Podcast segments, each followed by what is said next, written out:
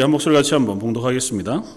이날은 준비일이라 유대인들은 그 안식일이 큰 날이므로 그 안식일의 시체들을 십자가에 두지 아니하려 하여 빌라도에게 그들의 다리를 꺾어 시체를 치워달라 하니 군인들이 가서 예수와 함께 못 박힌 첫째 사람과 또 그 다른 사람의 다리를 꺾고 예수께 이르러서는 이미 죽으신 것을 보고 다리를 꺾지 아니하고 그중 한 군인이 창으로 옆구리를 찌르니 곧 피와 물이 나오더라.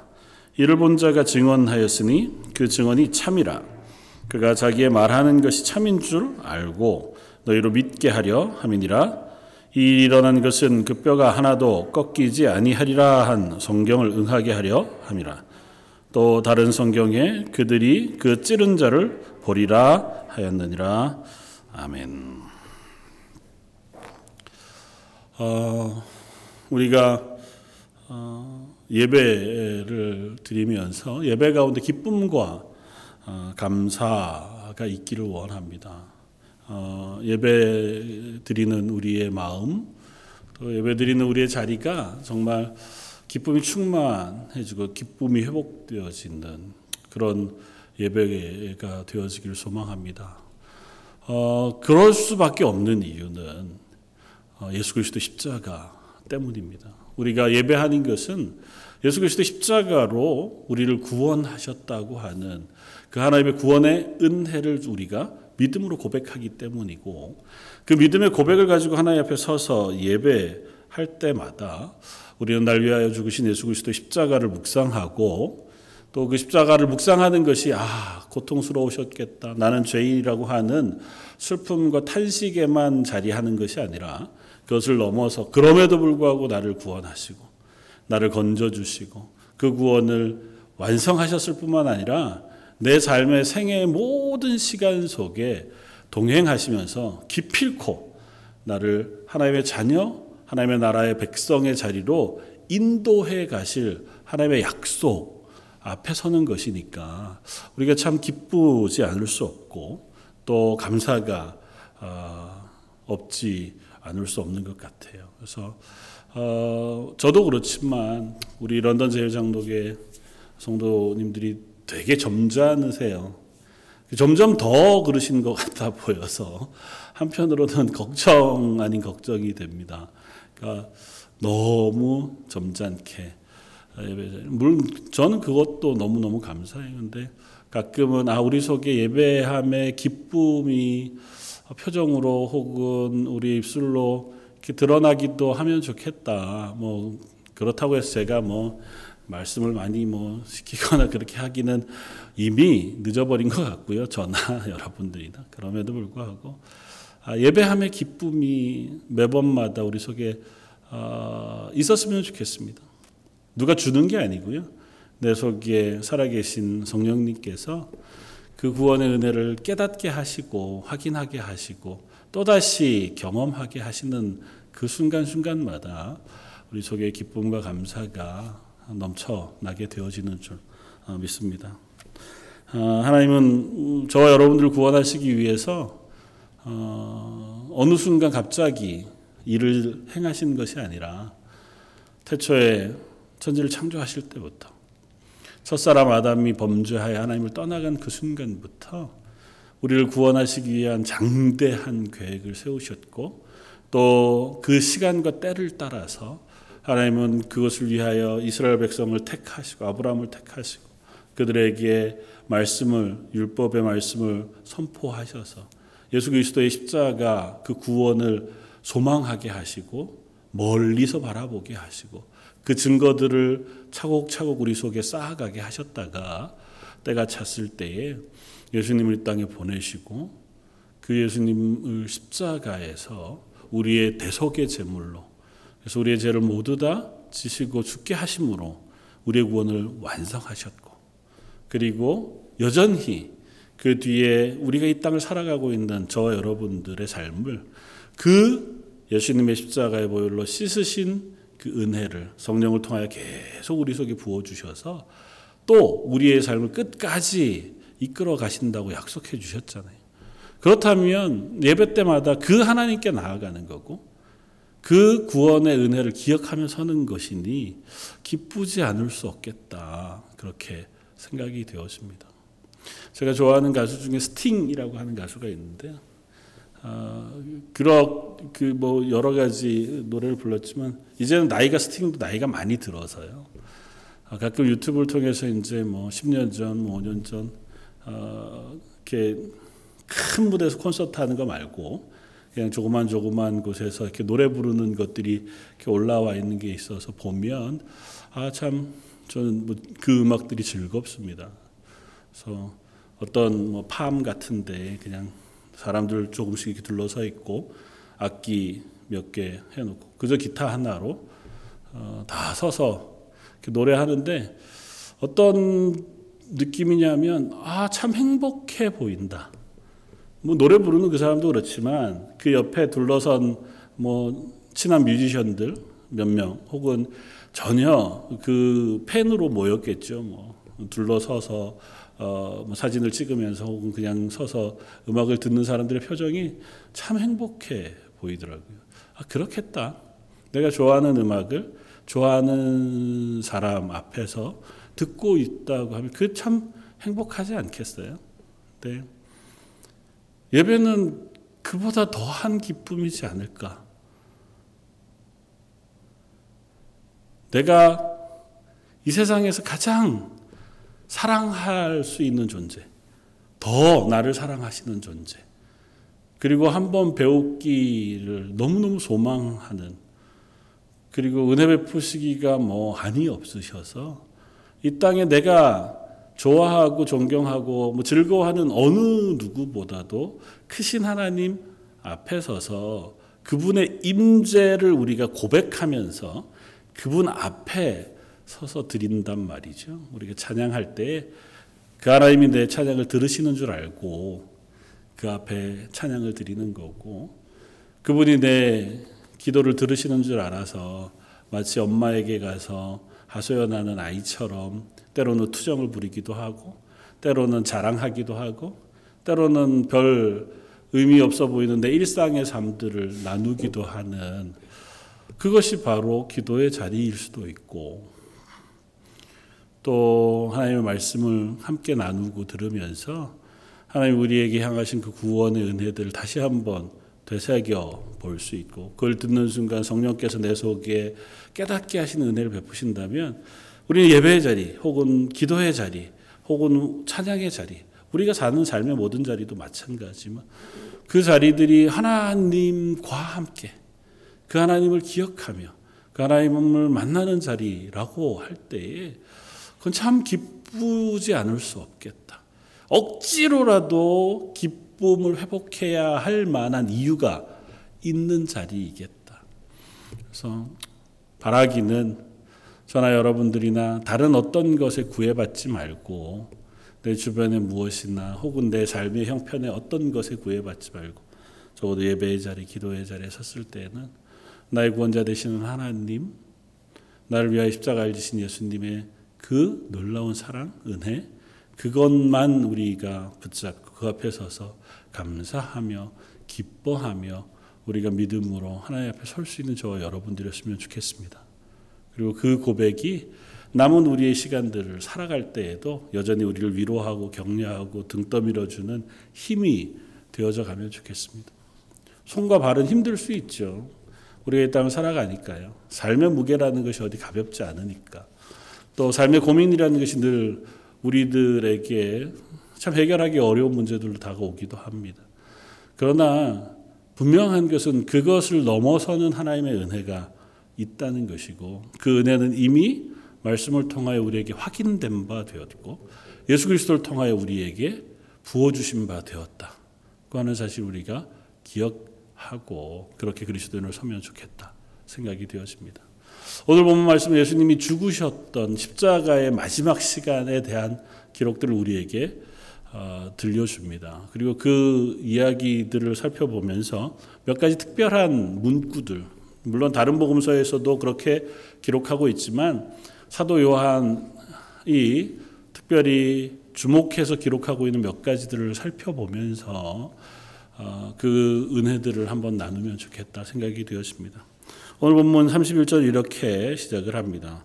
이날은 준비일이라 유대인들은 그 안식일이 큰 날이므로 그 안식일에 시체를 십자가에 두지 아니하려 하여 빌라도에게 그것을 어, 그들의 다리를 꺾어 시체를 치워달라 했다. 그러니까 이날은 안, 어, 준비일이라고 표현합니다. 근데 사실 요한복음에서 준비일이라는 표현이 몇 번 나와요.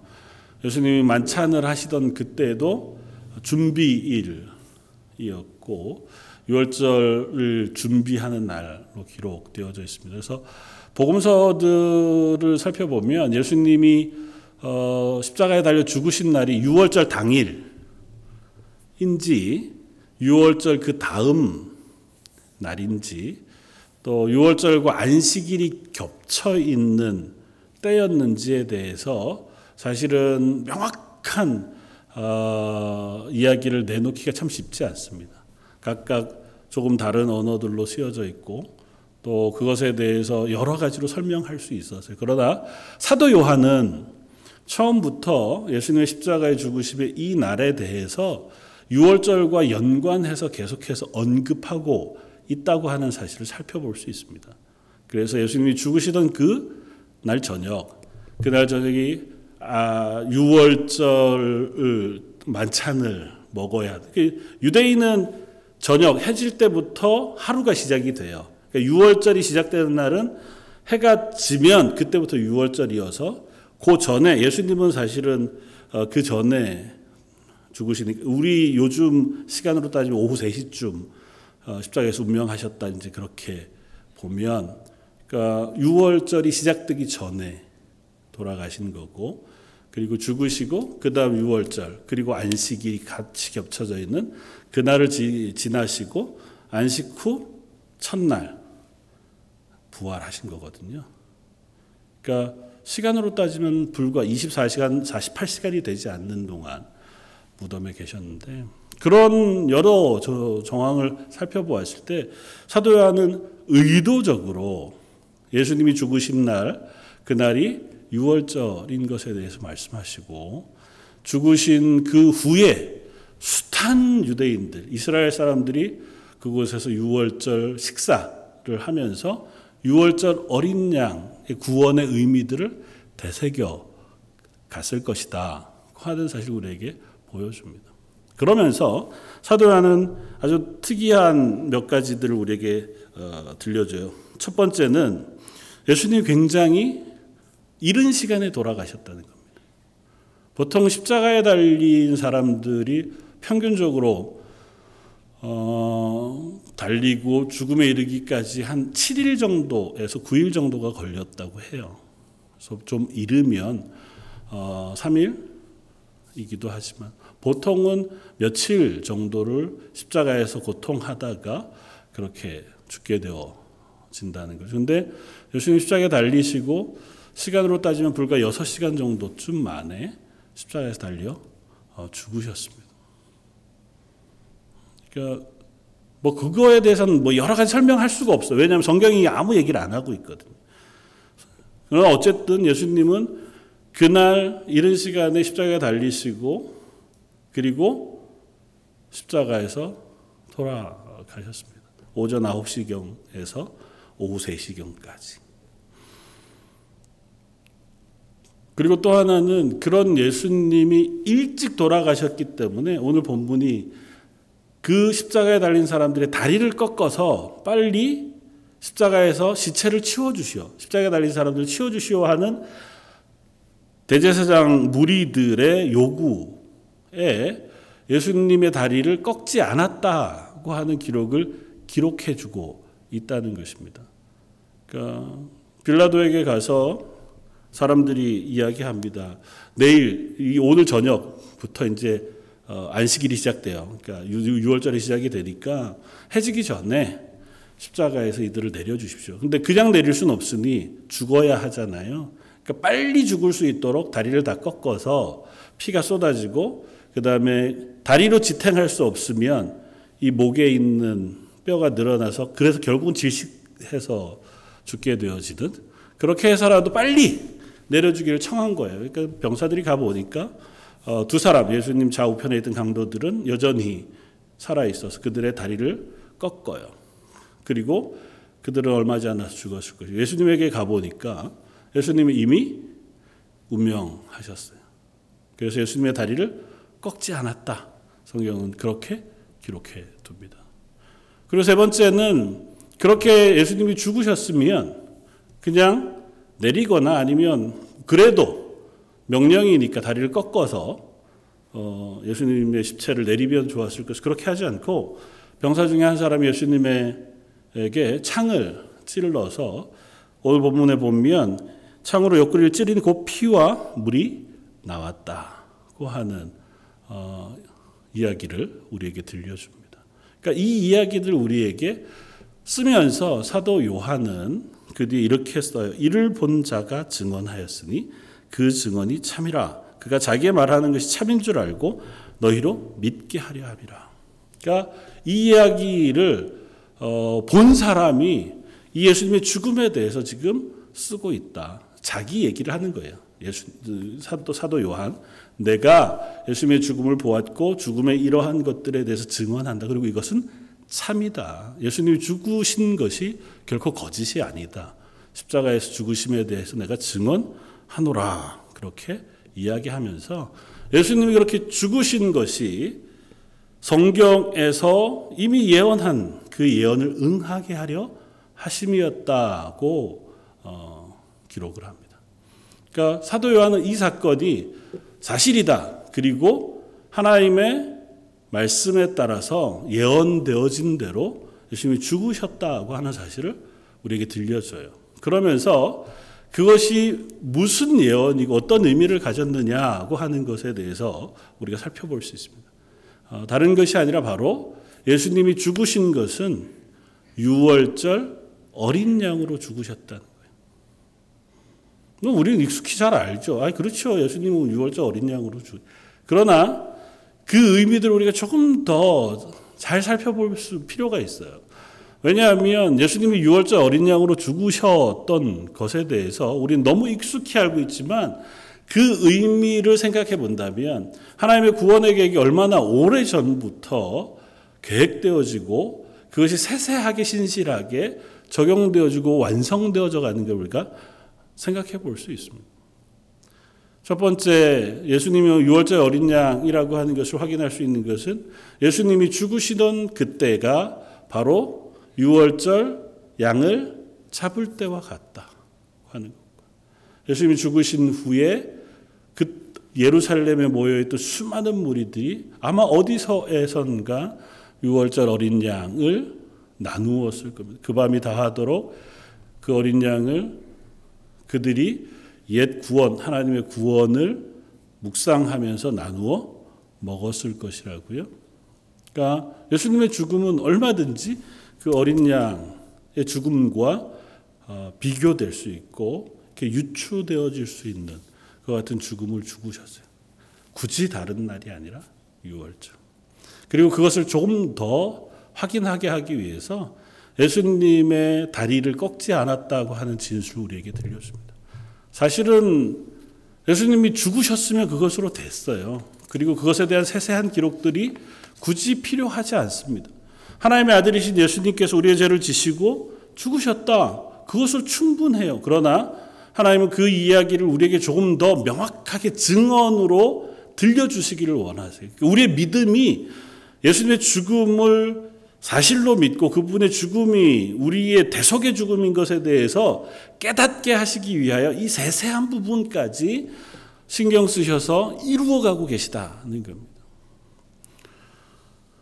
6월절 어린 양에 대한 규례들을 어, 뭐 신명기 말씀에도 어, 또 어, 출애굽기 말씀에도 설명해 어, 주어집니다. 신명기 21장 22절 이하에 보면 어, 아, 어, 신명기 말씀에 보면 어, 6월절 어린 양의 뼈를 꺾지 말 것에 대한 어, 명령을 해 주고 있습니다. 출애굽기 12장 46절 어, 한 집에서 6월절 어린 양을 먹되 그 고기를 조금도 집 밖으로 내지 말고 뼈도 꺾지 말라고 이야기합니다. 민수기에서도 또 반복해서 똑같이 이야기합니다. 그러니까 유월절 어린 양에게 행해야 할 것 중에 아주 명확한 것 중에 하나가 그날 그 어린 양을 다 나누어 먹어라 하는 것과 또 하나는 그 뼈를 절대 꺾지 말라고 하는 것입니다. 그래서 오늘 본문 36절은 우리에게 이렇게 들려줘요. 어, 그 뼈가 하나도 꺾이지 아니라 하리라 한 성경을 응하게 하려 합니다. 유월절 어린 양의 뼈를 꺾지 않은 것과 마찬가지로 오실 메시아 죽으시듯 십자가의 죽으심에 대해서 예언할 때에도 그 뼈가 꺾이지 않으려고 한 그 예언을 응하게 하셨다.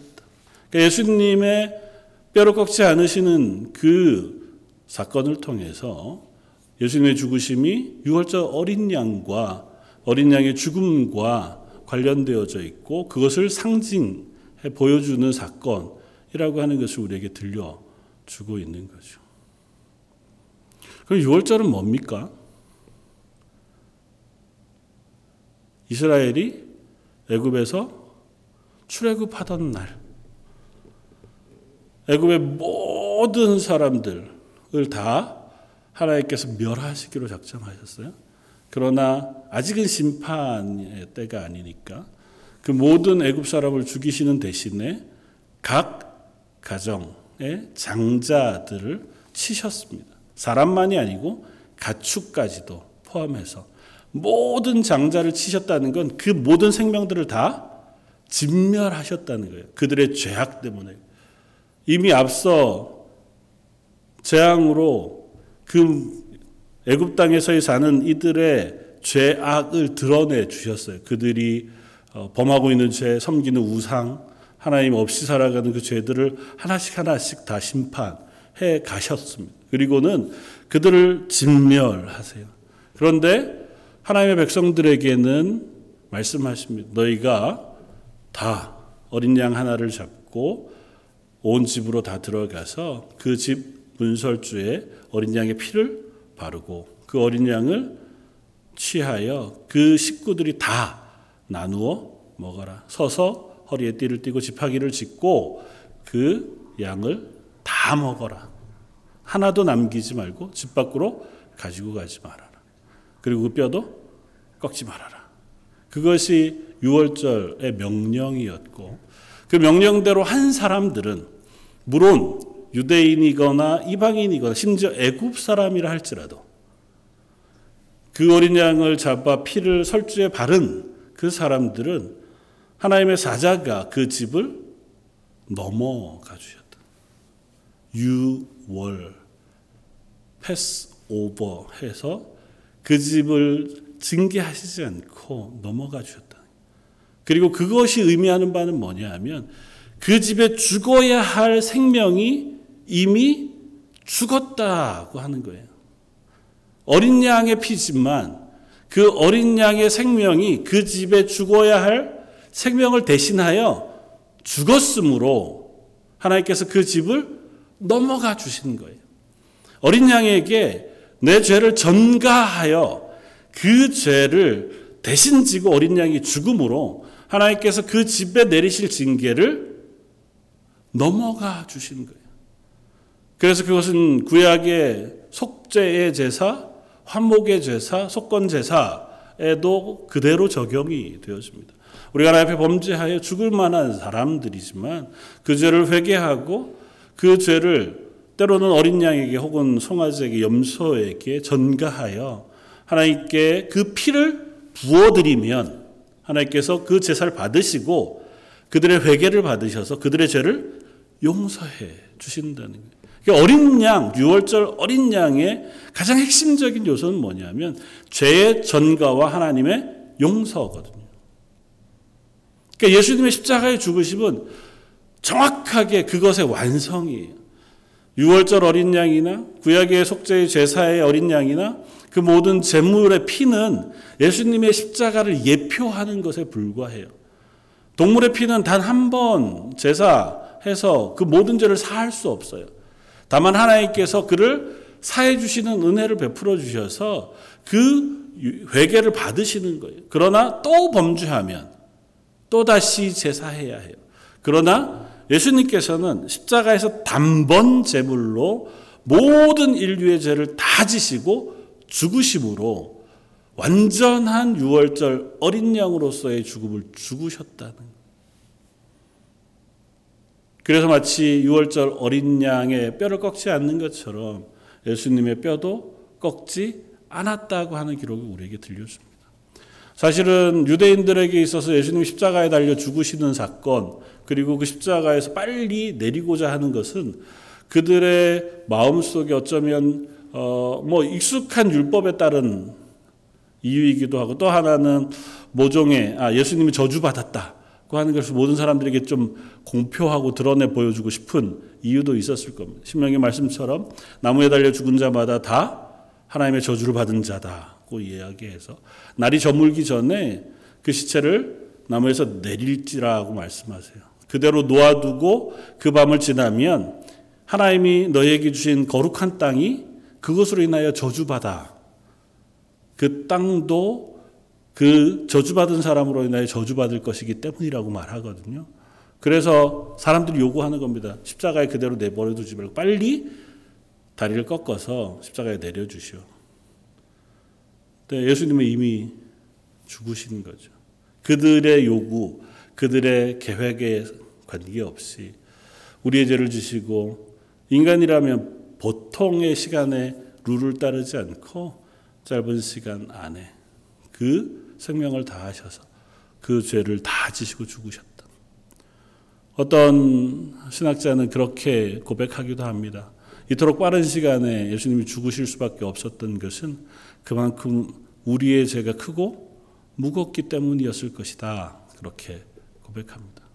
하나님께서 그 죄를 하나도 남김없이 정가하시기를 원하셨고 하나님의 공의를 하나님 스스로 지키시기를 원하셨기에 우리의 죄가 너무 크고 무겁게 그 죄의 무게를 예수님에게 다 전가하셨으니 예수님이 그 십자가상에서 짧은 시간 운명하실 수밖에 없었겠다.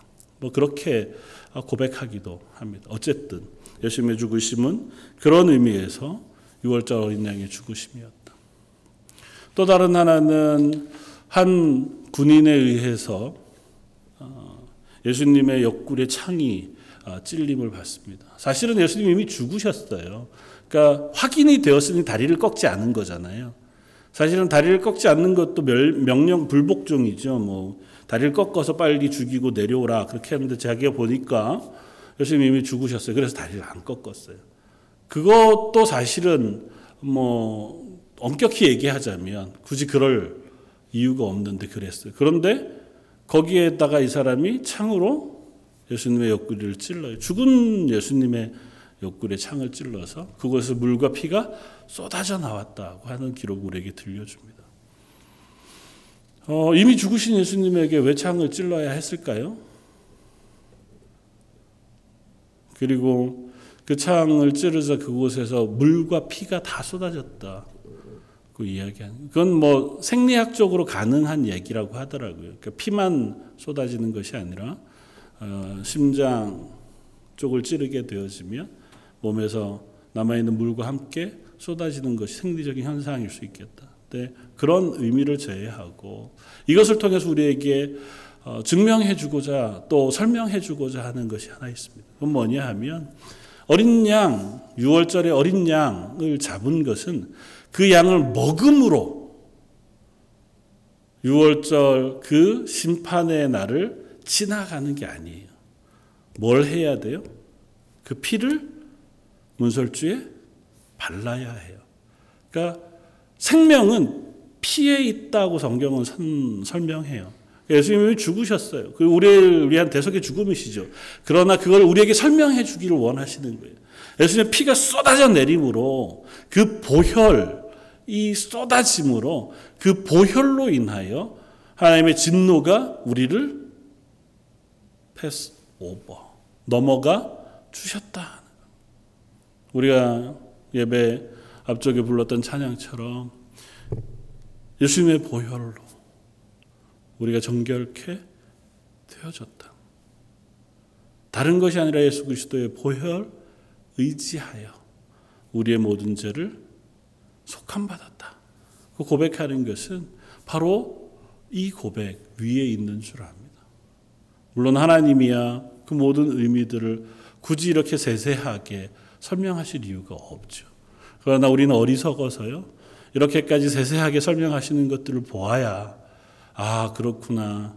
예수님께서 죽으신 죽으심이 하나님의 구원의 계획을 따라 그 옛날 6월절 어린 양 그 모델로 보여주신 그와 같이 우리의 죄를 다 온전히 지시고 그 피를 다 쏟아 그것을 우리의 죄를 대신하여 뿌려주심으로 하나님의 진노가 우리를 넘어가게 되어지는 십자가의 은혜였구나. 또 다른 한편으로는 예수님이 물을 쏟으셨다고 하는 것도 우리가 좀 생각해 볼 수 있습니다.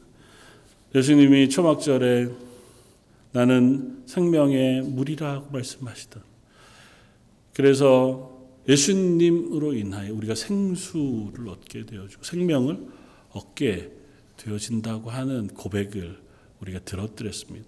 그리고 이스라엘 백성들도 광야를 지나면서 반석에서 나온 생명의 물을 마시고 그들이 생명을 유지했을 때에 그것을 성경이 어떻게 설명하냐 하면 그 반석은 바로 그리스도 예수시라고 표현해요. 그 예수 그리스도를 통하여 생명이 우리에게 전가되어서 구원 얻는 보혈로 씻음을 받기도 했지만 그로 인하여 생명이 우리에게 들어와 우리가 영원한 생명 그리스도인으로 살아날 수 있는 은혜를 입었다고 하는 겁니다. 그래서 요한계시록에서는 거듭 우리들에게 그 이야기를 들려줍니다. 그날에는 어린 양의 보혈의 피로 하얗게 씻은 14만 4천 명 하나님의 구원받은 성도들이 예수 그리스도와 함께 그곳에 있을 것이다. 예수님의 피로 우리를 씻으셔서 우리의 눈물을 닦아 주실 것이고 그 생명수 샘으로 우리를 인도하여 주실 것이다. 그 성경 우리에게 거듭거듭 설명합니다. 그 모든 것이 완성되어진 자리가 바로 예수 그리스도 십자가의 자리라는 거죠. 예수님이 죽으심으로 그리고 그것을 통하여 피를 쏟아 부어 주심으로 그 물을 다 쏟으심으로 우리에겐 그것이 생명이 되고 우리에겐 그것이 대속의 생명의 보혈이 되고 우리의 죄를 온전히 용서하시는 구원의 은혜가 되었다는 겁니다. 그리고 아주 작게 생각해 볼 것이 있다면 사도 요한의 때 이 아마 요한복음을 썼을 때쯤에는 이미 초대교회에 있었던 이단들이 좀 있었던 것으로 알려져요. 그러니까 요한복음은 굉장히 늦게 쓰여진 복음서거든요. 다른 마가복음 같은 경우는 뭐 AD 한 37년, 36년 그러니까 예수님이 죽으시고 얼마지 않아서 쓰여진 것에 비하면 요한복음은 한참 뒤에 거의 AD 90여 년 어, 되어서 어, 지나서 쓰여진 성경이 그때쯤은 이미 초대교회의 여러 이단들의 공격들이 이단이라기보다 이제 오해하고 어, 예수님의 죽으심에 대해서 막 다른 이야기들을 하는 사람들이 있었는데 그 중에 하나가 뭐였냐면 예수님 하나님이시다. 인간이 아니셨다. 예수님이 죽으신 것은 완전한 인간으로 죽으신 게 아니다. 하나님이 인간의 모습을 입고 오셔서 하나님이 인간인 척 하셨던 가현설. 하나님이세요, 예수님은. 그, 그 믿음의 고백이죠. 그런데 아무래도 이해가 안 되는 거예요. 완전한 하나님이 완전한 인간이라는 사실을 인정할 방법이 없는 거예요. 그래서 완전한 하나님이 인간의 형태를 띠고 오신 거예요. 그래서 이 땅에서는 사람처럼 행동하셨지만 완전한 하나님이셨다. 그래서 십자가에 죽으신 것도 인간이 죽는 것처럼 그냥 죽음, 사망에 넘겨져 지옥에 내려가시고 3일 만에 그 죽음에서 부활하신 것이 아니고 사람들 보기에 우리의 죄를 대신 지고 죽으신 것처럼 그렇게 상징적으로 보여주신 것이다. 그렇지 않다 하는 겁니다. 사도연이 오늘 내가 그 증인이라고 하는 증언의 이야기를 쓰면서 예수님으로부터 물과 피가 쏟아졌다는 거예요. 예수님이 확실히 죽으셨기에 그 병사들이 와서 다리를 꺾지 않아도 될 만큼 예수님은 확실한 죽음을 죽으셨다는 거예요. 완전한 하나님이시지만 완전한 인간으로 그 고통과 죽음을 죽으셨다고 하는 것에 내가 증인이라 하는 겁니다. 그리고 이것을 내가 이렇게 쓰는 것은 너희로 믿게 하기 위함이다. 그러니까 예수님의 죽으심은 완전한 하나님이신 예수님께서 완전한 인간의 육체를 입으시고 인간의 모든 죄를 지신 채로 인간처럼 죽으셨다는 거예요. 그 죽음의 대가로 우리가 대신 생명을 얻었다는 거예요. 예수 그리스도의 보혈의 피가 우리에게 뿌려짐으로 그 보혈의 피를 보시고 하나님께서 우리를 향하여 내리실 진노를 거두셨다. 그것이 우리의 예배의 이유입니다. 그리고 그 하나님의 계획은 바로 이때 시작된 것이 아니고 처음 말씀드렸던 것처럼 창세전에 이스라엘을 애굽에서 건져내실 때 아니 이스라엘이라고 하는 한 민족을 택하시기 위하여 한 사람 아브라함을 택하셨을 때부터 아니 그 이전으로 올라가면 셋으로부터 시작하여 하나님 앞에 신실한 하나님의 사람들을 남겨 놓으시고 그 피를 통하여 하나님의 백성 만드시고 그들을 통하여 하나님의 구원의 계획을 끊임없이 설명하시고 그것들을 우리로 깨닫게 하시기 위하여 그 씨를 유지해 주신 그때로부터 예수님의 때까지 그리고 그 예수님의 십자가를 믿음으로 구원 얻는 이들을 통하여 온 세상 가운데 그 복음을 전파케 하시고 그 복음을 믿는 모든 이들을 하나님의 나라 갈 때까지 붙잡으시고 구원을 완성하시기까지 쉬지 않으시는 하나님에 대한 그 놀라운 선언과 고백을 우리가 읽고 있다는 겁니다. 저 여러분 그렇게 하나님의 자녀가 된 줄 믿습니다. 우리는 그저 짧은 시간 어쩌면 어려 태어나면서부터 그냥 교회 출석하기 시작해서 그렇게 교회 출석했다거나 아니면 누군가의 권유를 받아서 아니면 이민의 땅에 와서 그저 외롭고 힘겨운 것들을 이기기 위하여 교회 출석하기도 했겠지만 하나님 그 모든 과정 속에 개입해 주셨고 세밀하게 세심하게 저 여러분들 이 예배의 자리까지 인도해 주신 줄 믿습니다. 앞으로도 그 하나님께서 저 여러분들의 삶을 세밀하게 인도해 주실 줄 믿습니다. 하나님 나라 갈 때까지 저 여러분들 놓치지 않고 매일매일 순간마다 그 구원의 은혜를 잊지 않도록 하게 하시길 원하시는 줄 알고 그 기쁨을 우리 속에서 빼앗지 않으시고 그 기쁨을 빼앗아갈 것들을 막으시고 우리의 그 매일매일마다 하나님을 기뻐하며 감사하며 그렇게 살아가게 해 주실 줄 믿습니다. 어떤 자리에 있든지 간에 그 하나님을 기억하면서 그 일상의 감사함으로 그 일상의 기뻐함으로 하나님의 사람으로 서는 저와 여러분들 되시기를 주님의 이름으로 부탁을 드립니다. 같이 한번 기도하면 좋겠습니다. 우리 한 목소리 한번 기도하면 좋겠습니다. 말씀을 생각하면서 하나님 저희들을 하나님의 자녀로 불러주셨으니 참 감사합니다. 그 놀라운 은혜 창세전부터 계획하셔서 지금 이 순간에도 우리에게 허락하시고 깨닫게 하시는 그 구원의 은혜가 매일매일 새롭게 우리 속에 깨달아지고 확인되어지고 그것으로 인하여 기뻐하며 감사하는 우리의 삶 되게 해 주십시오. 우리 가정, 우리 교회 되게 해 주십시오. 우리 한 목소리 같이 한 번만 기도하시겠습니다.